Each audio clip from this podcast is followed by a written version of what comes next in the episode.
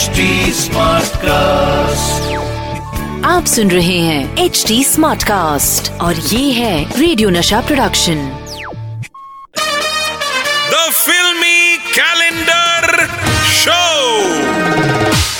show शुरू हो गया है। द फिल्मी कैलेंडर शो और मैं हूँ प्यार करने वालों का हिमायती सतीश कौशिक। और दोस्तों, अब वक्त है अपने कैलेंडर से पूछने का कि भाई, आज किस तारीख का इतिहास जानने वाले हैं हम?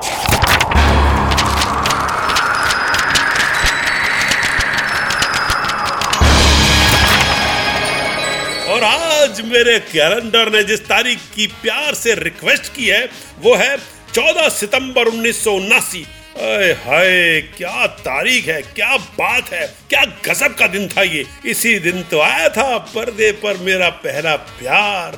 थिएटर में आई थी बहारी बहार और फ़िल्म का नाम था चांदनी मेरे यार। हाय हाय श्री देवी श्री देवी श्री देवी, बस देखता ही रहूँ। श्री देवी को हम नहीं नहीं यार श्री देवी जी के साथ ऋषि कपूर, विनोद खन्ना भी थे फ़िल्म में, और वहीदा रमान जी थी। फ़िल्म का म्यूज़िक दिया था शिव हरि जी ने, और गीत बख्शे थे आनंद बख्शी साहब ने। और डायरेक्शन था मेरे favourite, the romantic director forever Yash Chopra साहब का।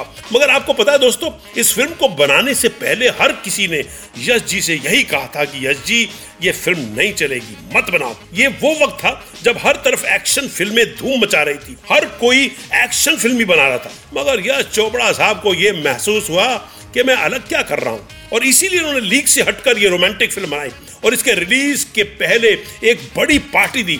मगर उन्होंने वहाँ भी लोगों को यही कहते सुना कि आ गई एक और फ़िल्म पिटने को। मगर यश जी तो मेरी तरह इरादों के पक्के थे। उन्होंने कहा, देखना, ये फ़िल्म धूम मचा देगी।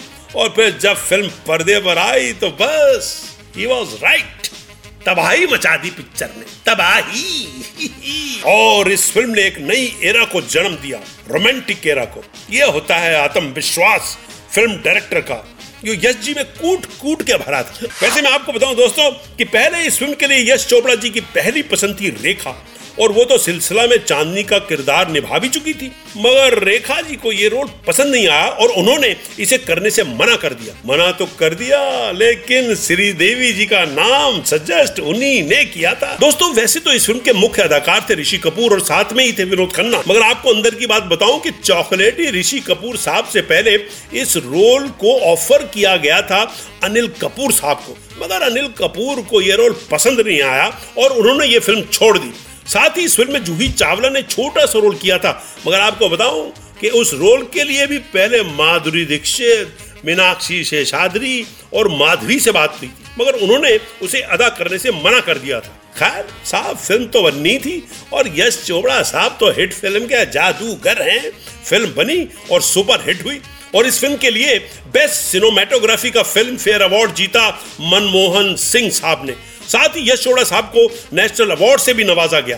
दोस्तों, आज की भागती दौड़ती बेरहम ज़िंदगी में रोमांस के कुछ लम्हों को जीना चाहते हैं तो चांदनी ज़रूर देखिएगा।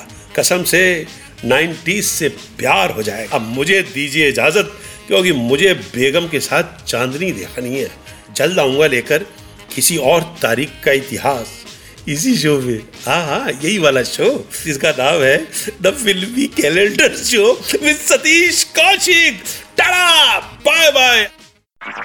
आप सुन रहे हैं एच डी स्मार्ट कास्ट और ये था radio Nasha production HD smart Smartcast.